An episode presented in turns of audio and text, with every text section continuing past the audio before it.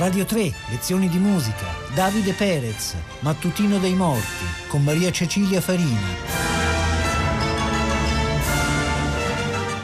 Buongiorno e benvenuti agli amici di eh, Radio 3. La serie di lezioni che stiamo dedicando alla musica sacra del Settecento napoletano continua oggi con un'opera singolare e per certi versi anche un po' sconcertante di un autore napoletano non così conosciuto forse quanto gli altri che abbiamo trattato nelle precedenti lezioni, cioè il mattutino dei morti di Davide Perez. Soffermiamoci un attimo sul titolo, perché il mattutino, diversamente da quello che il termine potrebbe suggerire, è in realtà una celebrazione notturna nel contesto della liturgia delle ore, detta anche ufficio divino, e si svolge prima del levar del sole poi eh, dal Medioevo in avanti eh, si eh, prese l'abitudine anche di svolgerlo alla sera, quindi in forma vigiliare prima della mezzanotte e non proprio alzandosi la notte.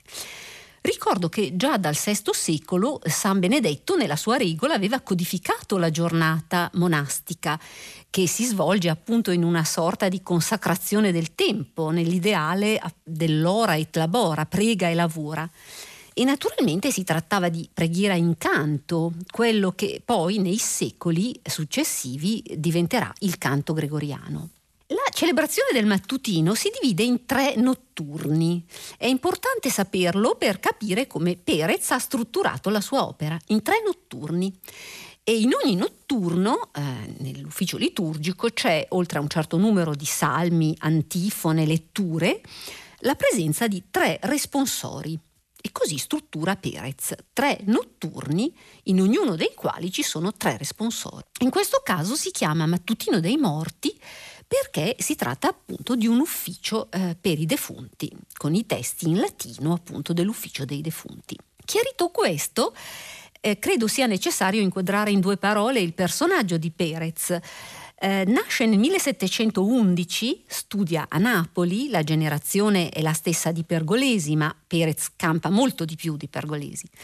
Diventa molto famoso come autore di opere serie e grazie a questo prestigio avviene la grande svolta della sua vita, perché nel 1752 viene assunto dal re Giuseppe I del Portogallo e diventa il compositore principale dell'Opera d'Otejo, il teatro progettato da Galli Bibiena a Lisbona. Ma nel 1755 un terribile terremoto devasta Lisbona, distrugge il teatro e così il povero Perez deve dedicarsi fino alla morte, avvenuta nel 1778, al genere sacro, componendo peraltro un impressionante corpus eh, per il cerimoniale della Cappella Reale Patriarcale di Lisbona. E in questo contesto si colloca quindi anche il mattutino dei morti Un'opera che al suo tempo ebbe un successo enorme, sia in Portogallo che in Brasile, fu eh, pubblicata a Londra nel 1774 in una bellissima edizione.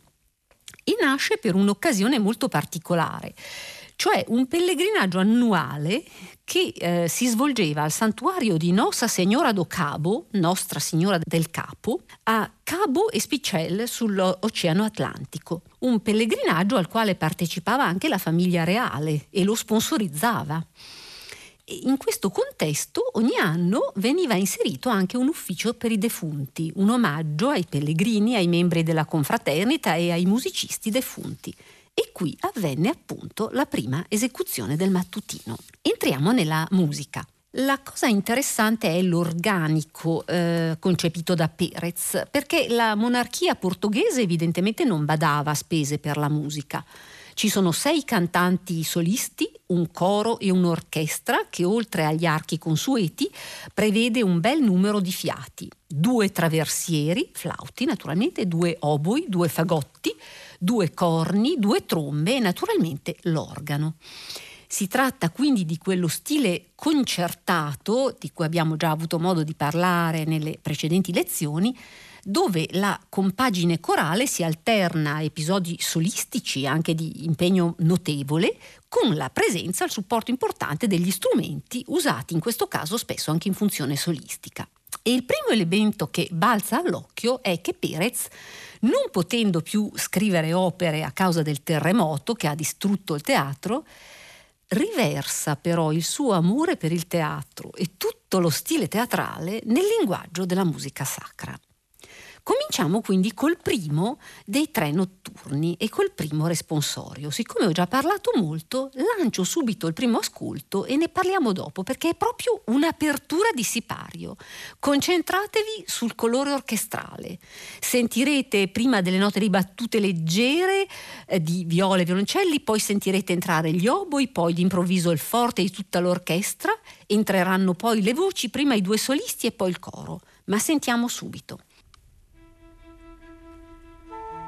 Oboi,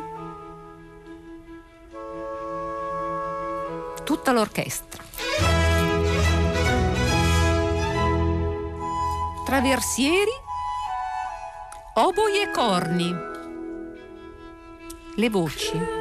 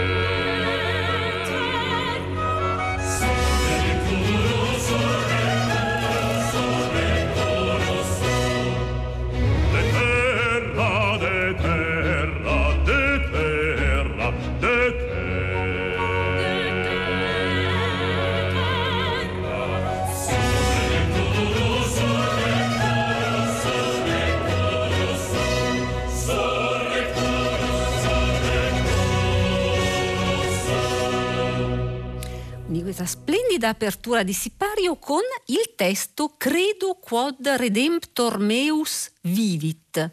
Quindi credo che il mio Redentore è vivo e che l'ultimo giorno risusciterò dalla terra.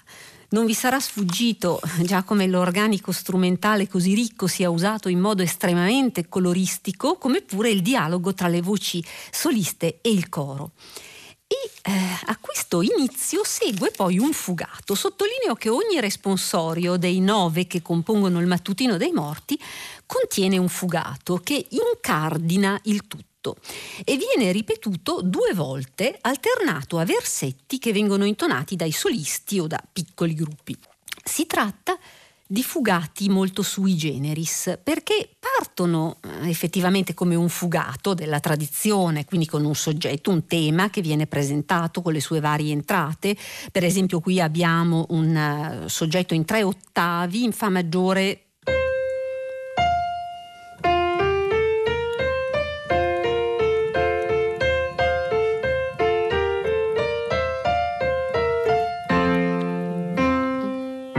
eccetera. E sarà molto, mm, molto riconoscibile questo soggetto, soprattutto anche quando viene affidato agli strumenti a fiato. Però la cosa strana dei fugati di Perez, e questo avviene quasi sempre, partono appunto come un fugato della, della tradizione, ma poi è come se via via si perdessero in un'altra dimensione, una dimensione molto più verticale, eh, dove l'armonia e soprattutto il colore orchestrale prevalgono sul contrappunto, perché è come se il contrappunto non interessasse più di tanto a Perez, perché lui ormai faceva proprio parte di un altro mondo. E è da notare che verso la fine tutti questi fugati, e, e, questo in particolare che vi proporrò adesso, presentano nelle parti strumentali degli elementi ritmici e anche motivici del tutto inaspettati, anche quasi illogici, che non hanno praticamente niente a che vedere con il tema principale. Per esempio, non so, qui i violini che a un certo punto si mettono a fare oppure eh, velocissime note, cioè è come se eh, di colpo il fandango eh, o la danza insomma iberica facesse irruzione nel fugato. Ascoltiamolo.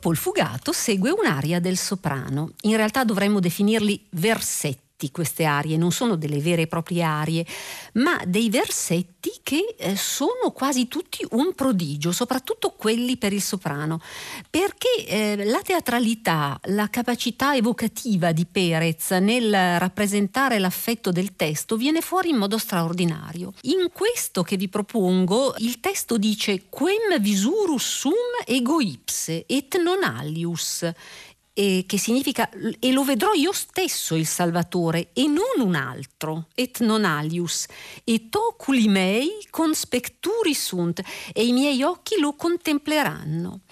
E Perez, per dare questo senso così della contemplazione del Salvatore, mette un flauto traversiere solista che viene accompagnato piano piano dall'orchestra. Sentirete in mezzo al timbro del flauto, sentirete quello degli oboi, sentirete anche i corni piano piano, e gli archi che piano piano fanno delle note corte e eh, intanto su questo tessuto appunto il soprano su un unico grande melodizzare in fa minore, un melodizzare di un fascino sottile, intona appunto il testo Quem visurus sum. Ascoltiamo.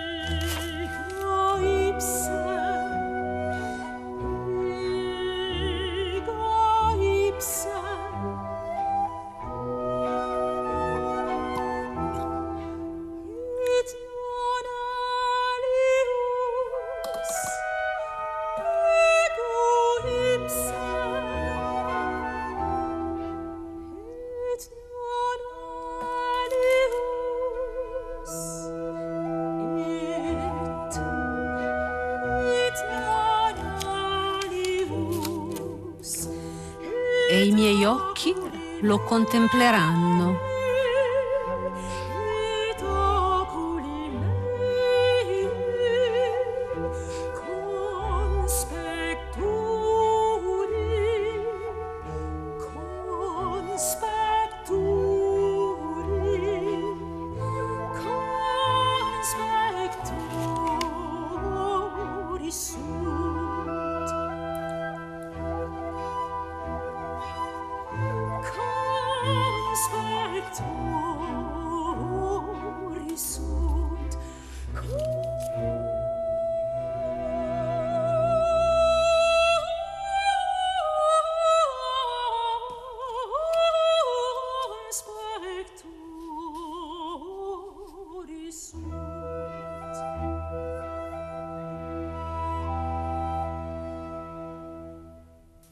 Qui riattacca il fugato.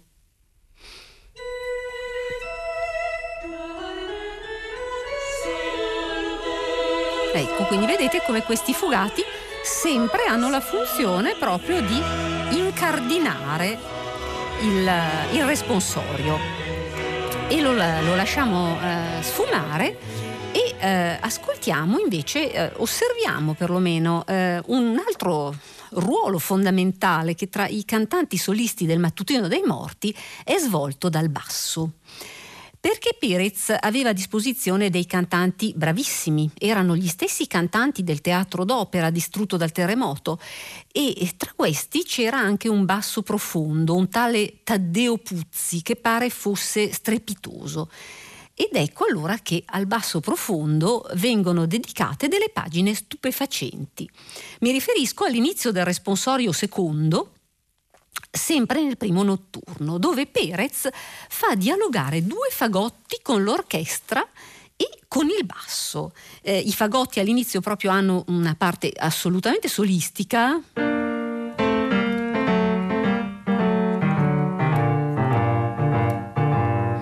Poi entra tutta l'orchestra e poi sentirete il basso che eh, intona qui Lazzarum resuscitasti, cioè tu che hai resuscitato dal sepolcro Lazzaro già fetido. E poi la frase rimane in sospeso nell'aria del basso perché in realtà si conclude poi con il fugato intonato dal coro. Tu eis domine dona requiem et locum indulgenzie, cioè tu Signore dona loro l'eterno riposo e il luogo del perdono.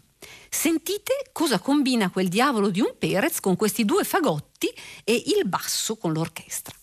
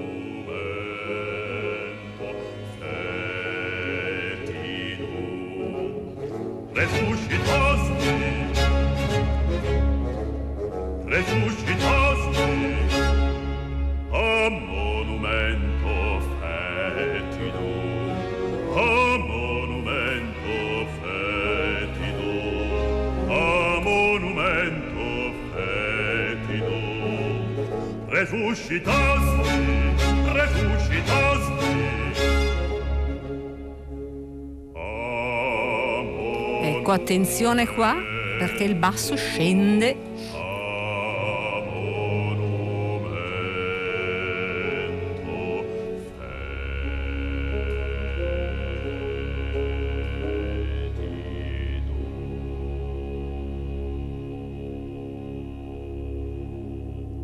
Guardate, questa nota è un Re grave che nel pianoforte moderno corrispondeva al Do diesis. Quindi. E qui attacca il fugato, come avete visto. E qui sfumiamo il fugato. Ora, il mattutino è un'opera molto lunga, dura più di un'ora, quindi non posso che analizzarne alcune parti. Voglio tornare al fascino delle arie del soprano con un altro esempio eh, tratto ancora dal primo notturno nel responsorio terzo. Eh, il testo qui è molto angosciato perché dice eh, commissa mea pavesco e tante te erubesco, sono atterrito dalle mie colpe e arrossisco davanti a te quando verrà il giorno del giudizio non condannarmi. E qui il soprano, sentirete, canta su un tessuto orchestrale molto leggero, di violini primi e secondi e basso continuo, con fagotto ma senza organo, e tutti suonano staccato, molto corto. Poi con la linea eh, vocale del soprano, eh, Perez riesce a creare in maniera incredibile il, il clima proprio dell'inquietudine, anzi il terrore del peccato, del giudizio universale. E dopo questa pagina del soprano solo, che tra l'altro cantata stupendamente da Roberta Invernizzi, Prosegue poi il coro a cappella senza organo. Eh, Perez scrive Siegue le voci solamente, tutti larghetto e pianissimo, sulla frase Quia peccavi nimis, perché ho peccato troppo. Ascoltiamo. Come sanea, come padesco, padesco. Parisco, Parisco.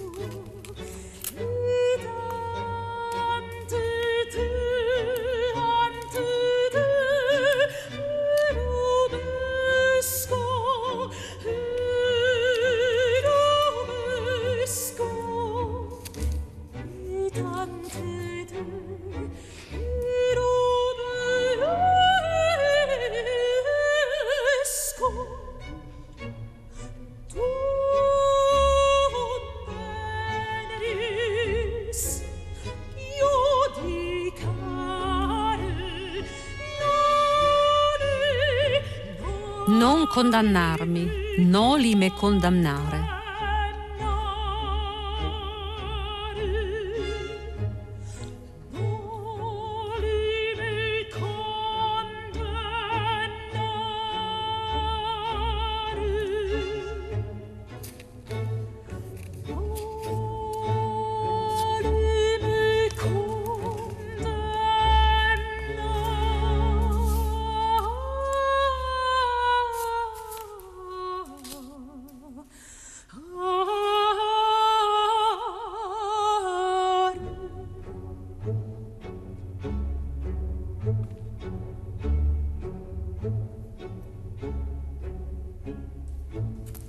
E adesso tutti larghetto e pianissimo segue le voci solamente.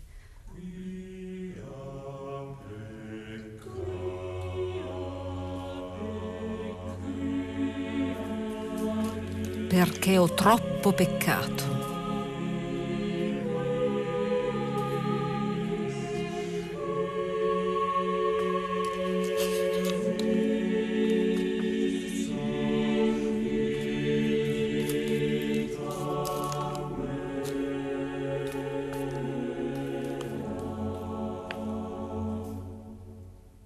Credo di avere ancora il tempo per farvi ascoltare una parte del secondo notturno nel eh, responsorio terzo dove il testo dice ne recorderis peccata mea domine, dum veneris iudicare, non ricordarti il mio peccato, Signore, quando verrai a giudicare. Quindi vedete come ci sono queste parole chiave, appunto, il, il peccato, la morte, il giudizio, eh, proprio eh, ancora un, un, clima anche fortemente controriformistico, insomma. E qui abbiamo un coro eh, solenne in si bemolle minore, una tonalità anche rara e difficile, e un fugato con un soggetto un po' strano perché è pieno di intervalli diminuiti. Sul testo Dum Veneris Iudicare c'è questo tema Dum Veneris, Veneris Iudicare. Iu. E interessante perché appunto c'è un intervallo diminuito qui e poi ancora la settima diminuita, eh, il giudizio, il terrore del giudizio naturalmente è sottolineato eh, da questi intervalli eh, diminuiti. Eh, ascoltiamo quindi questo eh, coro solenne in si bemolle minore e seguito dal fugato.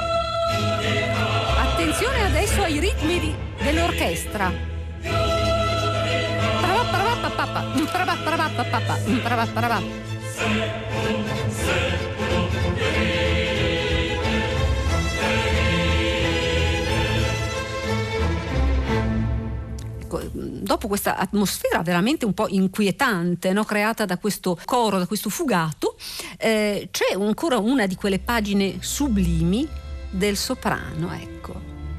Sentite che meraviglia, un tappeto di archi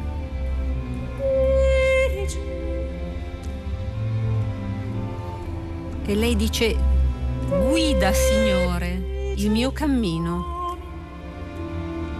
sotto il tuo sguardo.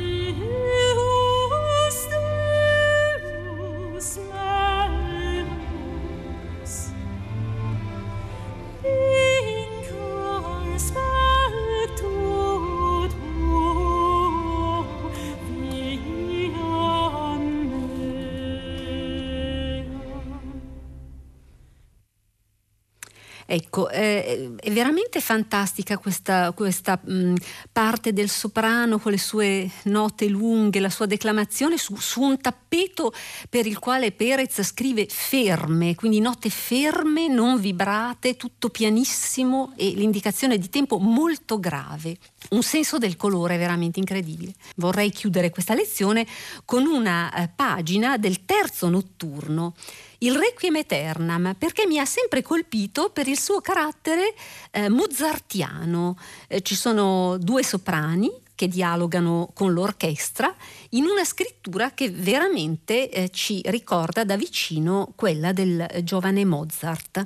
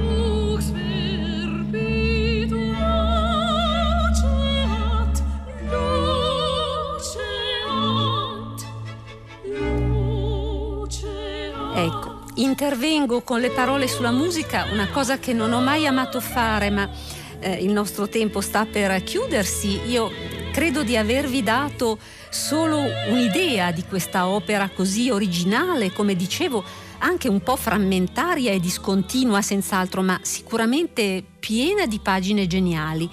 Un'opera che personalmente mi ha sempre ricordato eh, certi edifici portoghesi del tardo stile manuelino che certamente Perez conosceva bene perché ha abitato tanti anni a Lisbona. Uno stile che è un po' eh, anche sovraccarico e asimmetrico, no? dove eh, certi dettagli a sorpresa o certi elementi decorativi sembrano quasi assumere più rilevanza rispetto alla struttura eh, portante. E comunque un'opera il cui impatto emotivo sugli ascoltatori del Settecento fu fortissimo, come testimoniano le cronache dell'epoca, e non finisce di stupire ancora oggi per la sua singolarità. Io per questo ciclo devo ringraziare per la preziosa e insostituibile collaborazione Nicola Pedone e Antonino Faranda e vi do appuntamento a una prossima lezione di musica. Un saluto da Maria Cecilia Farina.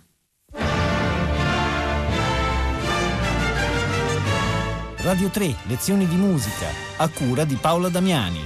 Potete ascoltare tutte le lezioni di musica dal sito di Radio 3 e scaricarle con l'app RaiPlay Radio.